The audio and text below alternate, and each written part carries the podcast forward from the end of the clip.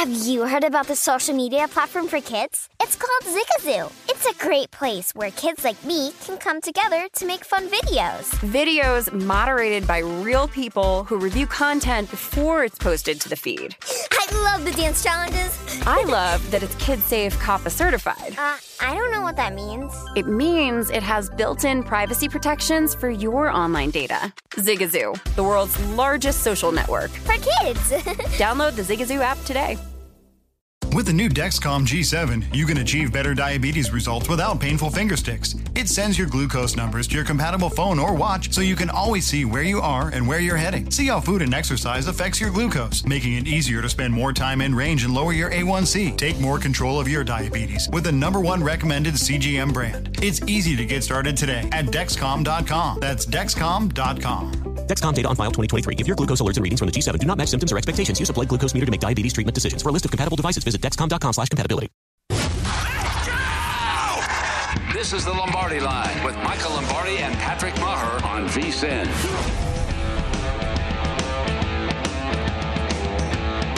Let's play three as we're two down, four to go, three today. We say hi. I'm Patrick Maher live from the VSIN studios here at the South Point. Michael Lombardi there at a chilly Borgata in Atlantic City. So two down. We've got three today. We've got one tomorrow night, as we say. Good morning, Michael. How are you? I'm great, Patrick. How are you today? Things good? Doing a little chilly here, but we're all good. Yeah, doing well. Did you get eh, so? What what is? Give me an update on the on the temps and the drive-in and the weather over there. Well, it's cold. I mean, it's 18 degrees out there. It's, it's nippy, and there's a big storm coming. I mean, it's coming up the coast. I think we're going to miss it, though, uh, because it's going to be just a tad inland, which is kind of good for us, but not good for the Philly and the, and the whole region. But, uh, yeah, I mean, we got bad weather in Tampa. I'll let you handle that. And, uh, you know, obviously Kansas City is, is, is looks like it's uh, extremely cold and challenging. So it's going to be a fun day of watching football. And speaking of which, uh, Tampa Bay's down to seven and a half. As you can see Yeah. that right in front of you. I see a couple juiced continuing going down. Now, if we touch seven, that'd be fascinating. I would imagine we jump right back up to seven and a half. But you do see, actually, Circa just went to seven. My goodness. So Circa Yeah. went to seven. We were sitting here yesterday, it was eight and a half. So Yeah. just to give you an idea of the distinction, we've gone eight and a half now down to the key number of seven over at Circa. Most other books with Tampa, seven and a half right now.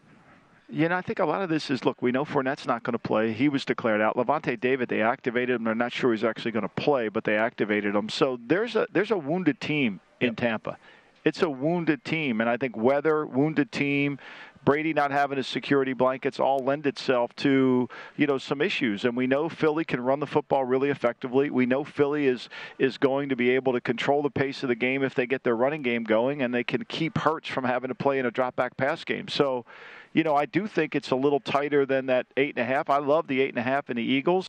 I think it's moved down now to seven and a half. So, you know, this is this is going to be an interesting see, a game for the, the Bucks. I think the Bucks do know, and talking to people in Tampa, they know this is going to be a really challenging game and a hard game for them.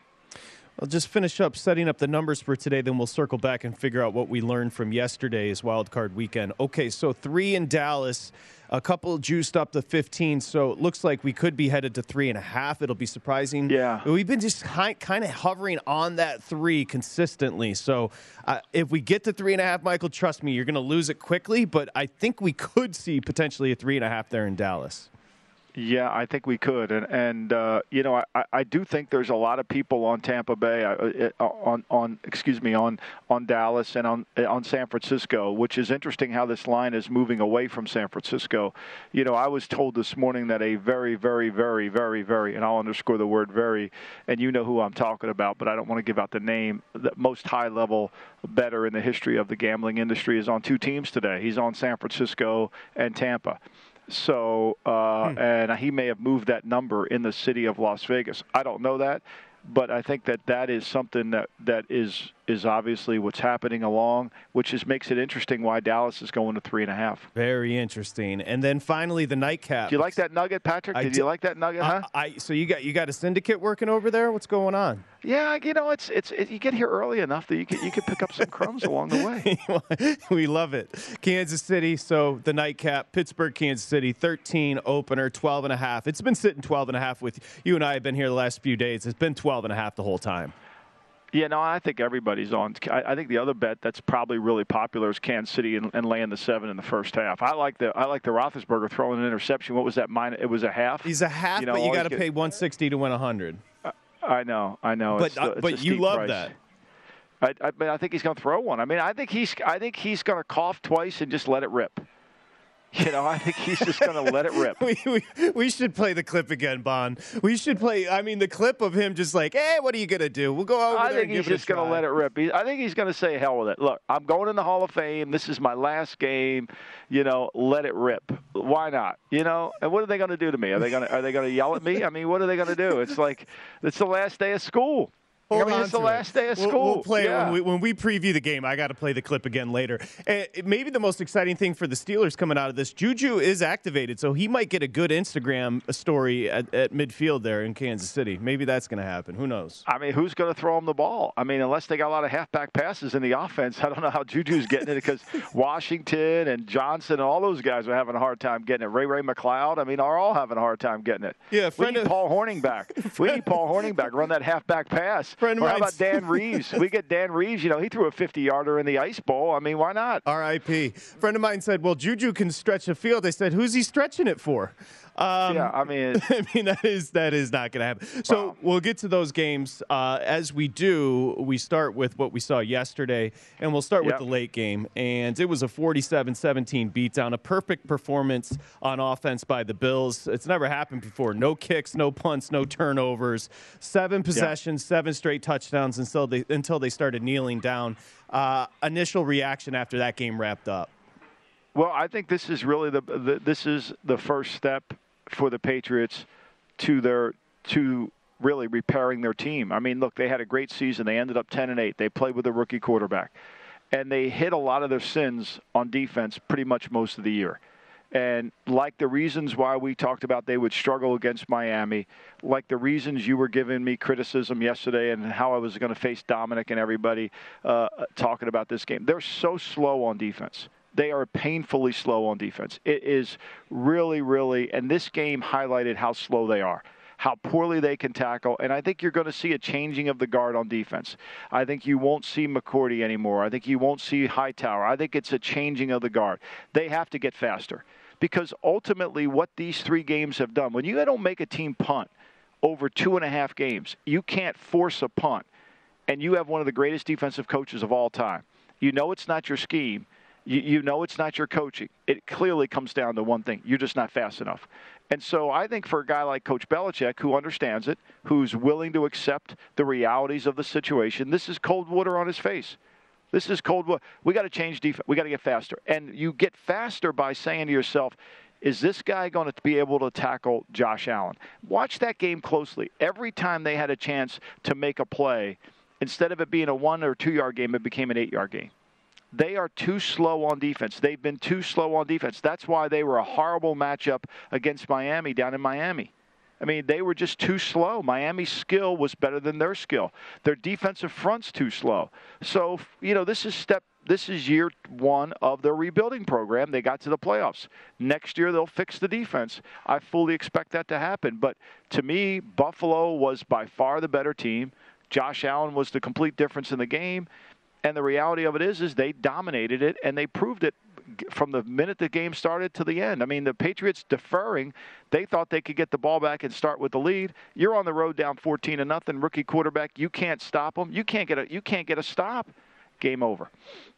They averaged over nine yards per play in the first two quarters. I mean, it was just, it's the first team to beat Belichick by doubles twice in a season. You can continue with the uh, litany of historic uh, accomplishments last night by Buffalo. And the most are going to point to Mac. Mac wasn't the issue last night, Michael. I mean, this had nothing, this was it's not Mac the Jones. people that point the people that point to Mac Jones are ridiculous. They're not even paying attention to the game. The, def, the, the, the, the reason this is bad is because their defense needs to get fixed. Their defense is way too slow. Again, I've said this numerous times on GM Shuffle. I've said this numerous times on this program. They like big linebackers. They like physical linebackers. Bentley, Hightower, Jamie Collins, these physical linebackers. They're all really good if we're playing 9 on 7. But when it becomes a spread game horizontally and vertically, they can't match up. They cannot match up. And this showed up. And this has been their problem. And whenever they go against a team that is really good at being able to have movement at quarterback and the ability to have a loose play outside horizontally, they're going to have issues until they fix it. Until they can fix that, they don't have enough speed. It's really clear. This wasn't an offensive game plan problem. I mean, you know, Mac throws the early interception. I thought it was a hell of a throw. The kid made a great play on it. We move on, right? I mean, that was just a great play. I thought he actually played pretty well for his first playoff game. I did too. Their defense, you know, when you don't force a team to punt over two games, you can't blame the quarterback. You can't blame the quarterback, right? And I think the difference here is when Brady was a young player and he started out in 01 and they won the tuck game against us, their defense was really a good team. I mean, Brady early in his career, it was a run-oriented offense. You know, they had Antowain Smith, and they, you know, they were running the football, and they had a really good defense. They had a good defense with a defensive front that was hard to block. It was challenging. This defense is not. I don't care what their DVOA is. I don't care what their where they rank. They do a good job, but at the end of the day, when they play movement quarterbacks, they can't. They don't have enough speed. Statement was made by Allen and the Bills. There's no doubt about that. Here's Josh Allen talking about the victory. We're going to need everybody going forward offense, defense, special teams, coaching staff. Um, again, I'm, I'm, sitting there in the, the third, fourth quarter and just like, you know, Daboll and, and Leslie, I know that they've got some opportunities coming up here right now, and um, things can be different. It's, it's an opportunity right in front of us right now. So, um, we're going to need everybody going forward, guys pulling in one one direction. And most likely going forward will be that AFC Championship rematch next week in Kansas City. Michael, Kansas City beats the Steelers. The Bills are coming to town. Yeah, I, but look, you know, let's not look. I think the Bills are, were dynamic yesterday, but the Bills that matchup really is was in favor for the Bills. The, the, New England's way too slow. No other defense that they're going to see in the tournament is that slow. No other defense. I mean, the fact that they were able to win 10 games with that defense as slow as they are and have a great scoring defense is a tribute to their coaches, to their staff. They're just too slow, and they ran out of gas, and they're old. All their older players, I mean, Hightower in the hole against Jonathan Taylor. He tackles them. They're, going to punt. Can't tackle him. Yesterday, how many times did he miss Allen on a sweep? He can't. You can't do that. So you know, now when they face the Chiefs or whomever they face, it'll be a little bit of a challenge. But if they play with that execution that they did and that physicality that they did yesterday, they're a hard team to beat. Yeah, and Allen had the five touchdown passes, 308 through the air. He had 66 on the ground. It was, uh, it was quite a performance by that offense. Uh, the favorites went 2 0 straight up in ATS yesterday. The totals split one and one. We'll come back and talk about the other one in Cincy next here. Lombardi Line presented by BetMGM.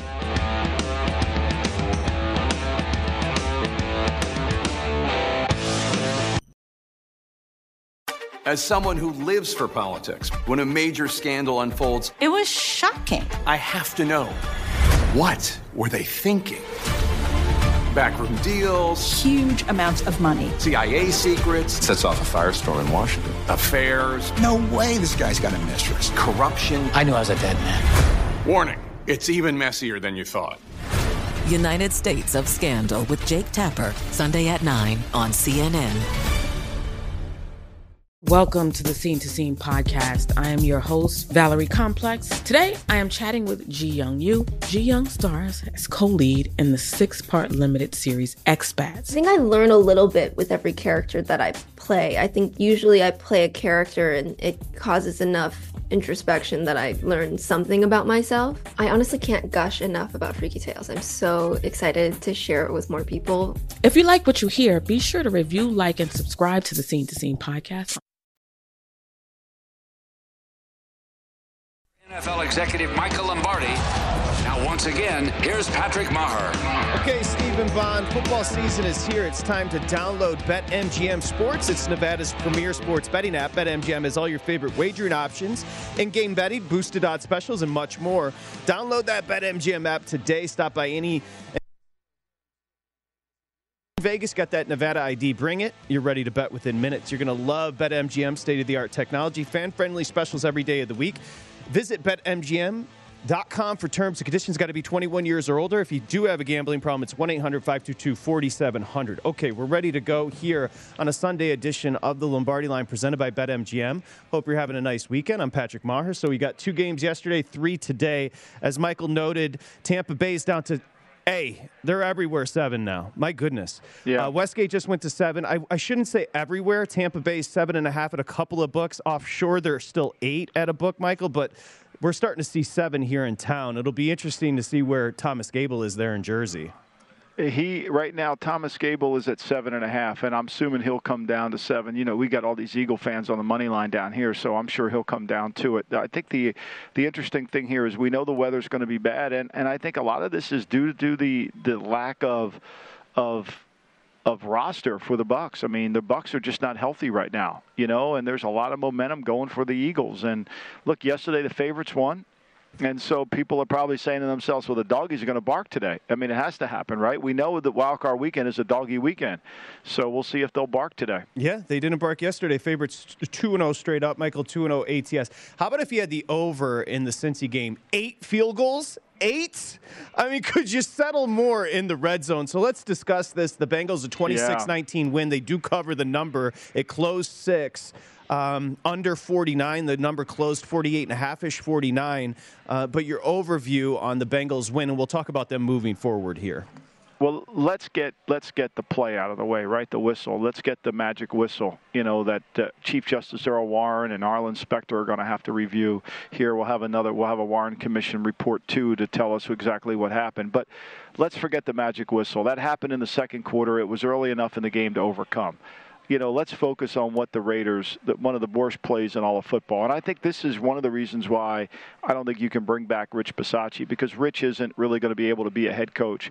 When when Derek Carr spiked that ball with Oh, 29 seconds left to go, Oh, it was one of the dumbest plays in the history of football. One of the dumbest plays.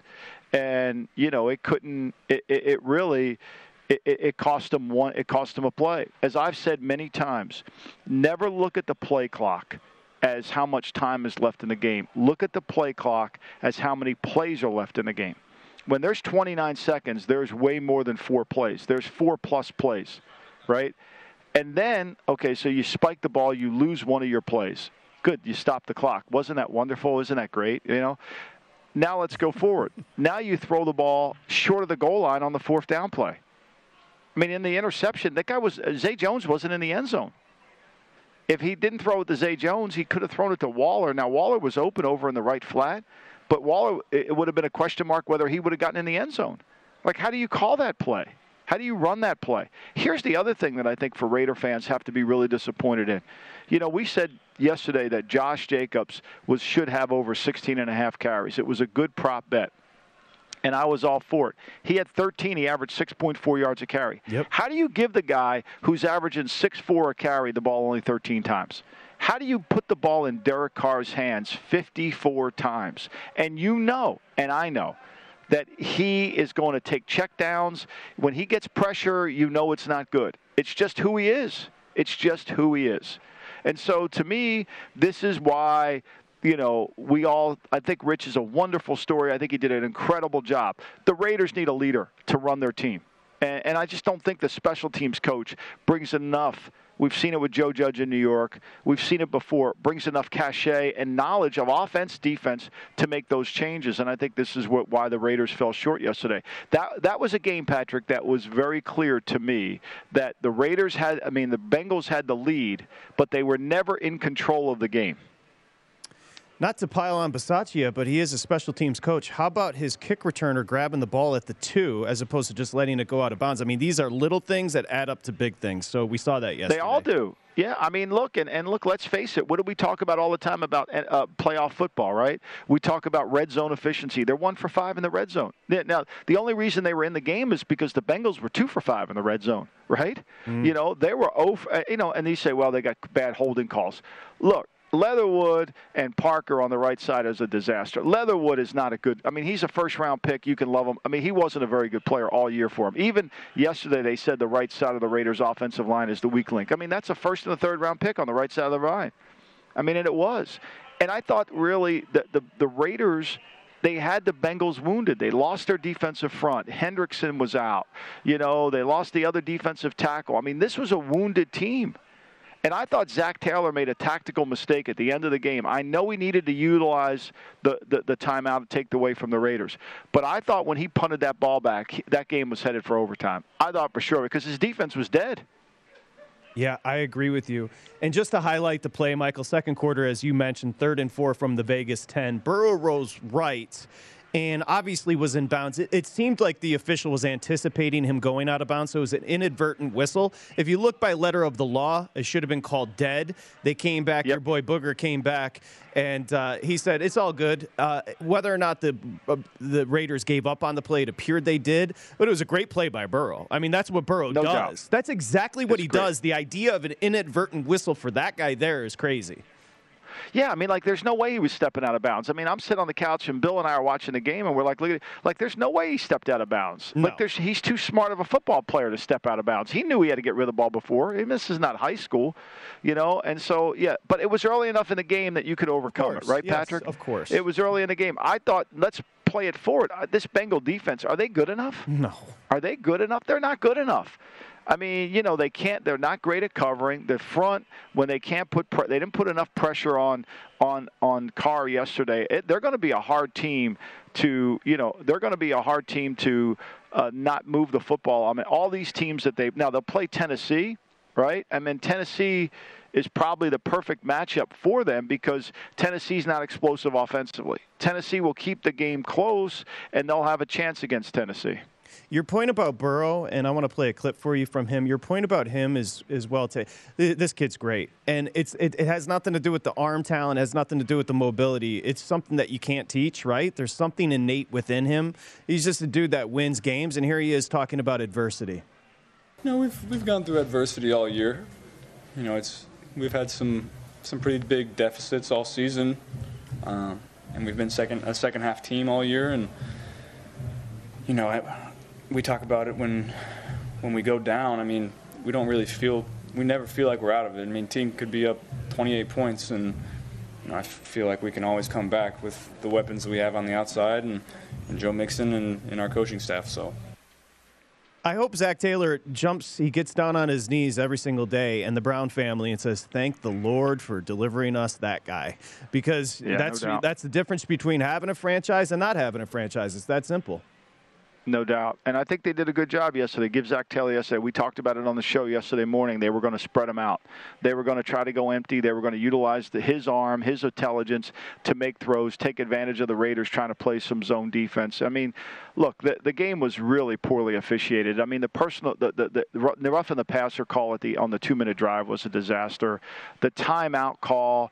I mean, that was a disaster as well. I mean, they're going to have the ball first and first and ten from the 12, you know, and, and they give the timeout to them. I mean, the game was poorly officiated, and the game was poorly played in the critical areas that really matter the most. And if the Bengals play like that next week against Tennessee, they'll lose. They'll lose because I don't think the Bengals are good enough on defense.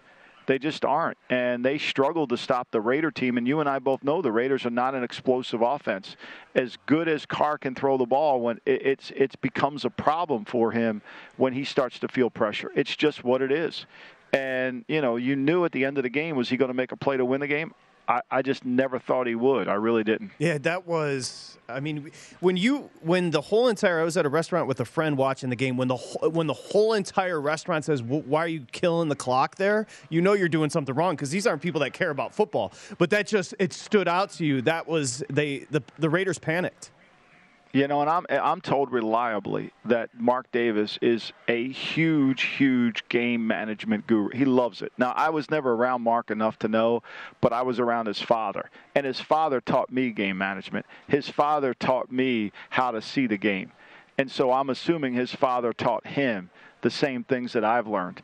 And he's not going to tolerate any head coach that doesn't know how to manage a game. Just I'm just flat so out. That'll that'll right be very irksome for him. Just that specific. That, that that he probably went completely berserk on that spike.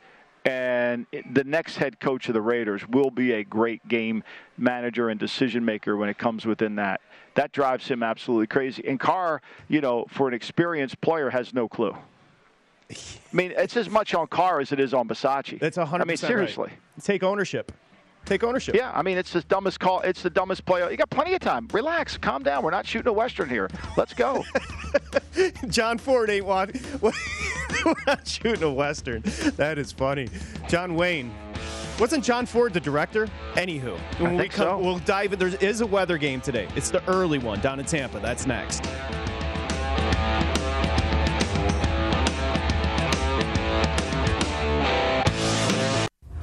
Listening to The Lombardi Line on VSIN, featuring former NFL executive Michael Lombardi. Once again, here's Patrick Maher. Okay, it's Express Bet. First Bet wants you to get in on all the horse racing action. Sign up today with the promo code Vegas1000, and when you do, you're going to get 10 bucks instantly, and you can receive up to $1,000 in bonuses. Visit vsin.com slash horses for details. That's vsin.com slash horses. Use that bonus code Vegas1000. So we're constantly stressing the idea of timing, temperament as well when betting, but timing. And Michael, if you jumped on Tampa Bay and you liked Philly yesterday, you could have got eight and a half. That's gone. Yeah, you could have got nine the, earlier in the week, right? right. You could have got nine. That's right. That is I gone. mean, because it's, gone. seven, seven, seven and a half. Now the key number of seven. We're still showing seven and a half here, but I can assure you, a juice leads us to believe everybody's headed to seven, as books are now landing on seven. The weather, most of the rain is going to clear up before the game starts, but we're going to have gusts up to 30 miles an hour in this game down in Tampa here, Michael. You know, it's not going to bother Brady. Brady's thrown it. It might bother Hurts, though. He doesn't control the ball well enough in perfect weather to think he's going to throw it with windy weather. So that could be a point here for me. Uh, you know, I, I think this. I, I think when we break this game down, you know, initially I told Stephen Bond, the, the, the, the dictator of the show, that I liked I liked the Raiders at I, excuse me, I like the, the Eagles at eight and a half. Now that it's down to seven, I think this is really a good value to play the Bucks. I really do. I mean, you know, at the end of the day, let's just be honest about this Eagle team. They haven't beaten anybody good, right? We still don't know, even though Jonathan Gannon is getting two head coaching interviews, we don't even know if they're going to be able to match up and play a man to man game against a team you need to play man to man game and be able to rush and win with four down linemen. They couldn't do it the first time they played them. I know the scheme was different the way the Eagles are playing today as opposed to then, but this four front, the four down guys were the same four down guys that they had back in Week Six that they have now, and the offensive line of the Bucks did a wonderful job protecting. So if Brady gets time, he's going to find people and he's going to make plays against this secondary. So, you know, I think the seven. I mean, I, I told Steven to, to hold off on my. I, I, I think I like the Bucks today at seven. I really do because I think it's it's it's a it's a complete. You're getting a better number than. I mean, it's two points off of where it started. Uh, yeah, and you can just hear everybody, including Tampa Bay, in their teasers for today, right? Teasing that down to Yeah. one. All you got to do is win it. Uh, quickly on some of the actives and inactives. We know Leonard Fournette's not going to play. Miles Sanders is back. That's one thing that I want to get your thoughts on. But Lavonte David is active, the linebacker. Whether or not he plays is going to be a game time decision, Michael. Right. I mean, Sanders back really helps. Howard back. I mean, they're going to need to be able to run this two-headed monster. I think, eh, you know, look, if the ball's slippery and wet, you know, their RPO game, you've got to be really careful and tight, not not fumbling the football. I mean, that's a really, really important part of today. And it, you know, and I'm sure. Look, I have faith in Todd Bowles. I mean, Todd Bowles has spent a week uh, preparing for this. Now, I think it's hard to prepare for, but with Vita Vea and Suh, that's a pretty good formidable uh, front inside. And I do think he'll be able to handle some of this RPO. We've seen it happen before. The Giants in the first time they played them, they beat them 13 to 6, 13 to 6 or 13 to 7, 13 to 6. You know, they did a good job handling the run. The Giants in the first half of the second game did a good job handling the run. I think it's going to have to be that way. I think the Bucks are going to have to keep adjusting their defense throughout the game to give them the best opportunity to make Hurts beat them go into this game and say, you know, Hurts, you beat us throwing the football in 35 mile an hour wind in these conditions. Is there anything we could take from the Week Six matchup? I think that was what mid October, Michael, when the Bucks went Yeah, to no. Philly, a 28-22 win. Well, we can take the fact that the Bucks couldn't really. I mean, the the Eagles didn't really give any pressure at all. I think Brady's uniform was perfectly clean after the game, you know, and they got up 28 to seven, and the Eagles made this late rally to cover. But the, I mean, Hurts didn't throw the ball effectively, nor could they run the ball effectively on him. And the and the, the Bucks were very very efficient. The Bucks ran the ball effectively, and they threw it. Brady only had eight incompletions in the game. I mean, that's the key to winning playoff games is how is your execution? I mean, last night Josh Allen only had four incomplete passes, and and and uh, probably all of them, all of them were because they were just you know ball got tipped or you know bad throws. They weren't because the Patriots defense played well. It was because Josh Allen just didn't make a good throw, only four times. So I think that's really what we're going to have to see. I think if you're Todd Bowles, you're saying, okay, Hurts, this is your first playoff game. You know, let's see if you can beat us. And speaking of which, you know what Bowles likes to do? He wants his defense to stop the run, and he brings pressure. As far as pressure rate, I think they're second in the NFL. That could uh, upend Hurts, and we shall see if they do bring. Now, the the Rush D over the past couple of weeks, I guess he could poke some holes, but you feel comfortable with this defense in this spot against the RPO. You know, I do because I think they've had a week to prepare. I think they know what they're dealing with and they go into it. And, and you know, look, I wish they were healthier defensively. Missing Pierre Paul, I think, is going to hurt them. And they're going to have to do a good job. Look, the Jets moved the ball effectively on the ground on them. They made the big run, you know, against them. The Jets moved the ball on them, too, if you go back and watch that game. They did a little RPO in that. So the Eagles are going to go into this game confidently thinking they're going to be able to run the football. And and and Bowles is going to have to do something within the game plan to shut this down and put the pressure back on Hurts. Okay, Michael. So since Brady got there to the pirate ship, uh, he is 12 and 5 ATS at home. He's 7 and 3 ATS when giving up more than a touchdown or a touchdown or more. So something to think about. Brady's not going to, like you said, it's going to be slippery, but he's not going to be concerned about the wind nor the rain. Now he's going to protect the football. I mean, that's what he does in these games. And and the other thing we know for certain is is that is that there is no way Jonathan Gannon will fool him with his coverages. That's not who Jonathan Gannon is. Jonathan Gannon is a guy that he's one of the least blitzing defensive coaches in the National Football League. He's not going to bring a lot of pressure. And so Brady is going to understand where everybody is. He's going to go after Steven Nelson. He's going to make Gronk try to win the middle of the field against the safeties of the Eagles. And I think that Evans and Gronk are going to catch a lot of balls today. I totally agree with you. Let's take a look at the total. Then I got Arians I want to play for you. Right now, the total, it opened 49 and a half. We saw it dip down to what? Close to 45 yesterday. We're back up to 47. Yeah. Uh, so better is starting to be a little bit more bullish on the over here. You have a take on this total with the inclement weather? Well, I think that the reason it came down was because I think during the game they thought the inclement weather was going to be active. Now it's just the wind, right? Now we're only getting the wind, which could still be an issue. But I think it was more about the inclement weather happening between one and four, which is why I think this total came down. I think both teams will move the ball. I really do. I think both teams can move the football. And I think a little bit like the first game yesterday, I think it, it'll go back and forth and it'll it'll play exactly the way until we get to the fourth quarter. And I think that's where Brady's got to make the huge difference. But I do think the Eagles will move the ball. I mean, teams have moved the ball on this Bucks team. And look, let's face it, this Bucs secondary, if Hurts plays well, they're going to be able to score points because they don't match up very well with Eagle receivers. Okay, Michael. Here's Bruce Arians talking about the matchup here. No, it'd be huge. It hasn't been done very, very often, and uh, you know it's a little bit of history, and uh, you always want to make history. And uh, our players have a great opportunity to win this week and continue that journey.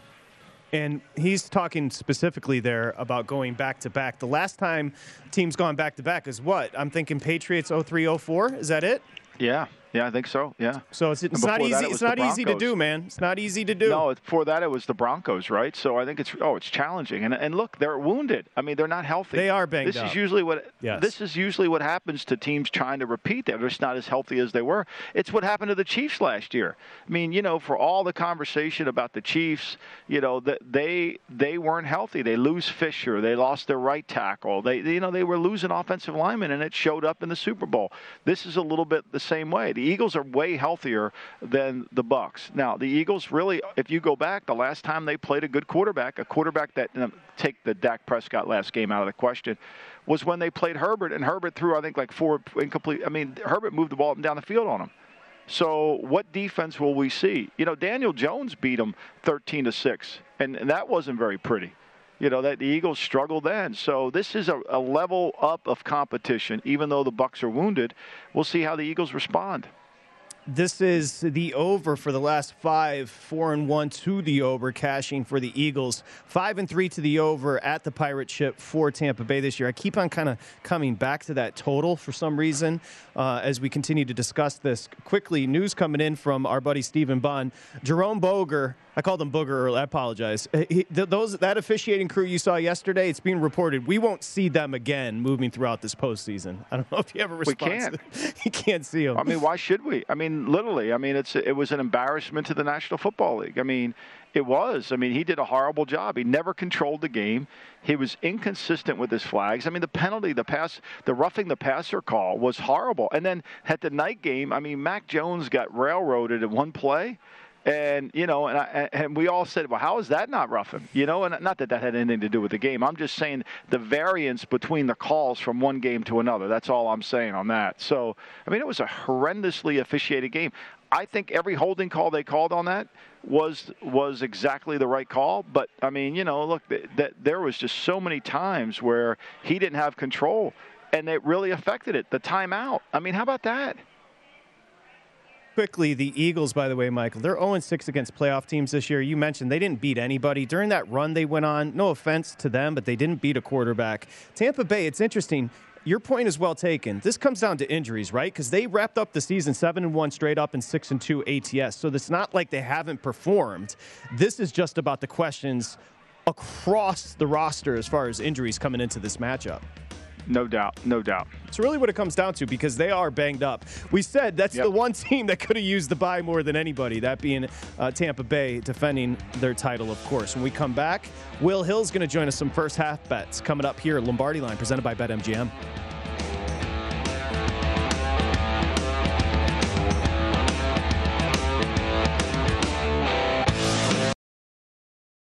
As someone who lives for politics, when a major scandal unfolds, it was shocking. I have to know what were they thinking?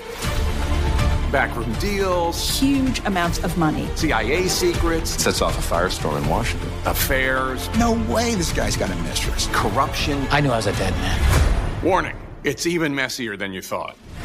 United States of Scandal with Jake Tapper, Sunday at 9 on CNN. Hey, this is John Ridley. And this is Matt Carey, documentary editor at Deadline. And welcome to Doc Talk. John, we've got a hard hitting episode today. A lot of controversy.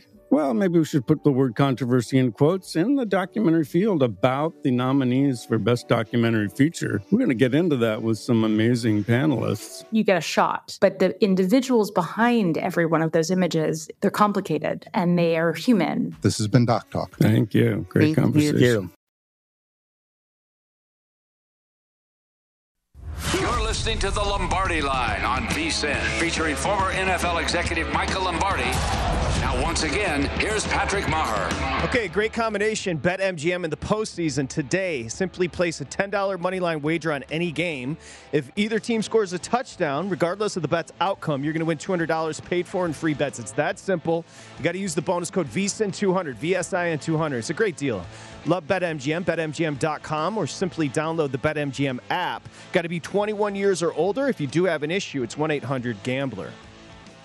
Okay, wild card week. They're calling it Super Wild Card Weekend, Michael. Just in case you, I think that's what they're saying, right? Super as we head into yeah. Monday to to close well, we got it a, out. We got another game, right? It's a boost. It's like the five hour energy bar. We got another boost, right? it is. It is. It should be sponsored by Five Hour Energy. You know, like we, Super Wild Card, sponsored by Five Hour Energy. There's a plug. You love it. Speaking of plugs, uh, the podcasts. You can find the Lombardi line now wherever you find your podcast, of course. And you can find our next guest, Will Hill's podcast, up at vsin.com slash podcast, the New York City cast. We've got some first half bets, Will, as we say hi. Any takeaways from yesterday you want to get into first? Well, you see this sometimes in the NCAA tournament where you get like a Final Four caliber matchup in like the second round of the Sweet 16. I think we're headed for that with Chiefs Bills. Those might be the two best teams. I mean, that is a great matchup for the second round. That might be uh, as good as any game we see in the postseason. So, uh, assuming the Chiefs win today, Chiefs Bills next week is going to be incredible. You almost worry if, if you're the Bills. it's hard to play that well two weeks in a row. You know, it, it's hard. There's a reason only one guy's ever thrown two no hitters in a row. It's uh, it's tough to play that well two weeks in a row. So I'm looking forward to that one. All right, there it is. Will, we've got some connectivity. We can having a hard time hearing you. Let's see if we can get through this. Uh, let's start with the first game up, and you're going to go under the first half total. Eagles Bucks 23 and a half. Let's start there. Yeah, I just think first game for Hurts, first game for Sirianni in terms of the playoffs. I, I just think it's going to be hard for Philly to move the ball. I think you can see them being conservative early, especially with the weather. Uh, look, they played in October. Um, you know, 70 yards in the first half for Philly on 20 something plays. It was really tough for Philly to move the ball. I, I know Tampa hasn't been great on defense the last couple months, but uh, Barrett's back for Tampa. JPP's back for Tampa. Winfield and Bunting did not play in the first game. Uh, so I, I, like the first half under. I just think it'll be a slow start for both teams on offense.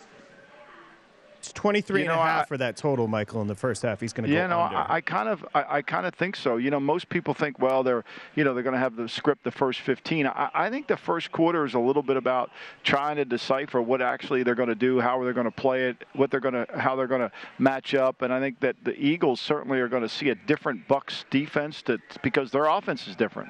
You know, if this was a repeat of a game with the same style, I think it would be a little easier to get into the flow. But I do think this is going to be more of a, hey, you know, what do they? How do they want to play us? What are they doing? Who's got the quarterback? How are they treating the RPOs? Are they going to play man? Are they going to play zone behind it? What are they doing? I think that lends itself to a, a slower start and build momentum into the fourth. Do you have a feel as we get closer to seven here at most books on the full game, Will?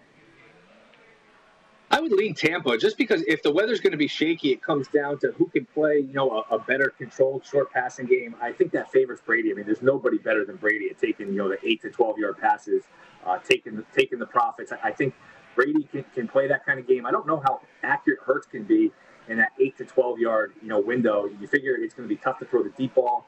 Uh, I think Philly's really vulnerable at linebacker. They've had a, a tough time guarding tight end, so I think Gronk can have a big day. Uh, I would lean Tampa. I would need upwards of 10, I think, to play Philly. I, kind of lean Tampa. I think they're a little healthier on defense now. Okay, first half is the theme. Let's go next one up. You're going to go first half. You're going to lay it with the Chiefs. The Chiefs right now for a full game, 12 and a half. But you're going to bet the first half. You're going to lay the seven and a hook here. Yeah, I just worry about the full game. I, I worry the Chiefs are up 18 and they run it three times punt, and, and the Steelers come in through the back door. That's what I worry about taking the full game. I just think the Chiefs will be up, you know, 10 to 14 at half.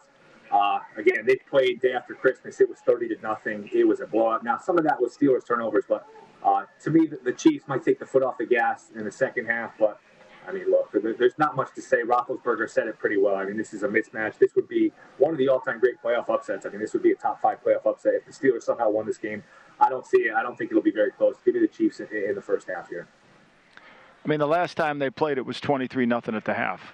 I mean, so you know, it, Ben didn't warm up until the fourth quarter, and he got a touchdown there, kind of a saving touchdown in, in the in the 36 to 10 loss that they had there. I don't see how it's going to be any different. You know, I really don't, Patrick. How is it going to be any different? I mean, they he's going to struggle. It's going to be hard to get warmed up. It's cold. That body's aching. It's over. I mean, he's going to take chances, and I think those chances are going to result in some mistakes. I can't disagree with you. Just to keep with the theme before we say goodbye to Will, Will, I'm going to ask you about the first half in Dallas, the sandwich game today. The full game price is three.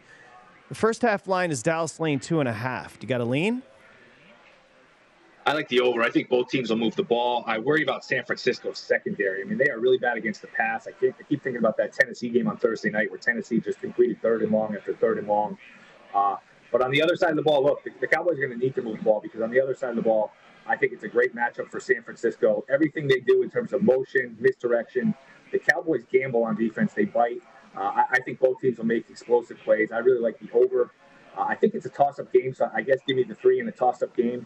Uh, this should be the game of the day. I'm really excited for this one. And uh, another angle here: Shanahan versus Dan Quinn. They were obviously together in Atlanta. Uh, I think that's an advantage for Shanahan. I think Shanahan versus McCarthy is an advantage for Shanahan, but I just think everything San Francisco does uh, on offense is going to work. I, I, think you can really uh, bait Dallas into biting on some of these fakes. So uh, I, I, like the over here. I think this will be the game of the day. There it is. Will, uh, New York City cast. Thank you, buddy. It's vsin.com slash podcast. Good luck today. Thank you very much. Thanks, All right, Will. see you guys. Okay, so again, just to recap, he's going to go under that 23 and a half in Tampa. And then that first half number is seven with the Chiefs, seven and a half, pardon me. Lay it in the first half. Do have news here, Michael Lombardi, as we focus on you. We have officially gone to seven here, uh, uh, our official yep. number. So again, everyone pretty much across the board, Tampa is now down to seven, eight and a half yesterday. That's a big move. Yeah, no doubt. And I mean, here, Thomas Gable's still at seven and a half, 46 and a half for the total. So in an Eagle house, that hasn't moved the number. So it's interesting how in other houses it is. You know, like I said earlier, the, the, the supreme guy who bets games is on the Tampa Bay Bucks, and he's, you know, and that number's moving away from it. I mean, he's he's probably going to keep going after it because I think he, he played it at eight. Now it's down to seven. I also can report we're down to three and a half tomorrow night You can see that starting to light Yeah, up on your I your saw that line there. move, yeah. yeah, Yeah, it I just, saw that it move when I got it's in. just starting to move uh, everywhere as we Yeah. were we were frozen at four. Like we said, for new betters, have to understand uh, the majority of these bets are coming in right before the game starts. So um, we you're going to see a move when the numbers first dropped, and then you could see a freeze. We saw that with the four. Now we're down to three and a half there uh, with the Rams laying it. Yeah, and I mean, there's 42,000 tickets written up for the game already. Now today, already on the Eagle game, is 90,000. So there's still so, and we know that'll be well over 100,000 by the time they kick the ball in the air. You know, and in that Eagle game, really, when you look at it, 58% of the money on my board is on the Bucks. This that really kind of has shifted here for us. It, it, it was the it was a dominant Eagle number, but I'm seven across the boards here, and the spread was 63% of the tickets were on the on the uh, Bucks, and 58% of the money are now on the Bucks. So even though it's weird, the the line's moving to the Eagles uh, away from the Bucks, but the Bucks are getting the money. And DraftKings just went to 13 on the late game tonight with Kansas City. So we're starting to see that 12 and a half. We're coming off of it. And if we come off of it, we're going to 13. I got a book offshore at 13 and a half there, just to give you an indicator of kind of where that number is going. Uh, speaking of which, I wanted to play for you what we heard yesterday. For those that didn't hear it, Big Ben, let's just say he's not overly bullish on the Steelers' chances today. We haven't discussed it, but I think, um, you know, I would, assume as a group you understand that, you know, we probably aren't supposed to be here. We're probably not a very good football team. We're the, out of 14 teams I think are in, we're probably number 14. Um, we're a double digit underdog in the playoffs. So let's just go play and have fun and see what happens. I'm sorry. I can't get enough of that. It's like that is that is literally the dude that's already retired and he's like, "I Yeah. I'll get on the plane." yeah, I mean, look, the one thing they're not going to call a play he doesn't want. You know, I, I suspect we won't see him under center very much, even though that's what they want to do. You know, I think he's going to check out of anything he doesn't want to run, and he's just going to let it go. He's going to let it rip. You know, he's John Daly today. He's John Daly it and today. he's going to put the big, let it grip it and rip it. He's just going to let it go. It's going to be ugly. I mean, it's going to be ugly and painful to watch, but it's going to be let's do it. You know, and, and how are they going to block Chris Jones? How are they going to block Frank Clark? How are they going to block uh, Jarran Reed inside? I mean, this is a hard matchup for them. Yeah, he may check out of plays, he may check down, which he likes to do, but it appears he's already checked out of life because that clip, that clip is. No, this is the last time he's putting the uniform on. I mean, it's going to be a little sentimental, I'm sure. Maybe he'll have a, maybe he'll have rockets in those boots today. He'll have some mobility. Yeah, I mean, we probably should play Bob Welch "Sentimental Journey" in the background as we, we travel through this. you won't sing you it right now. You, I dare you to sing that right now. I don't know it very well. I, I would, I'd have to hear it again. It's so hard. No, I don't know what that song is. When we come back, Yeah. we've slow rolled it. Are you ready? San Francisco and Dallas. We've got to get into this oh, extensively. Oh, so good. That's coming up next here. Dallas is laying three. Could be headed to three and a half. We shall see. We continue. It's VSIN, the Sports Betting Network. This is the Lombardi line presented by BetMGM.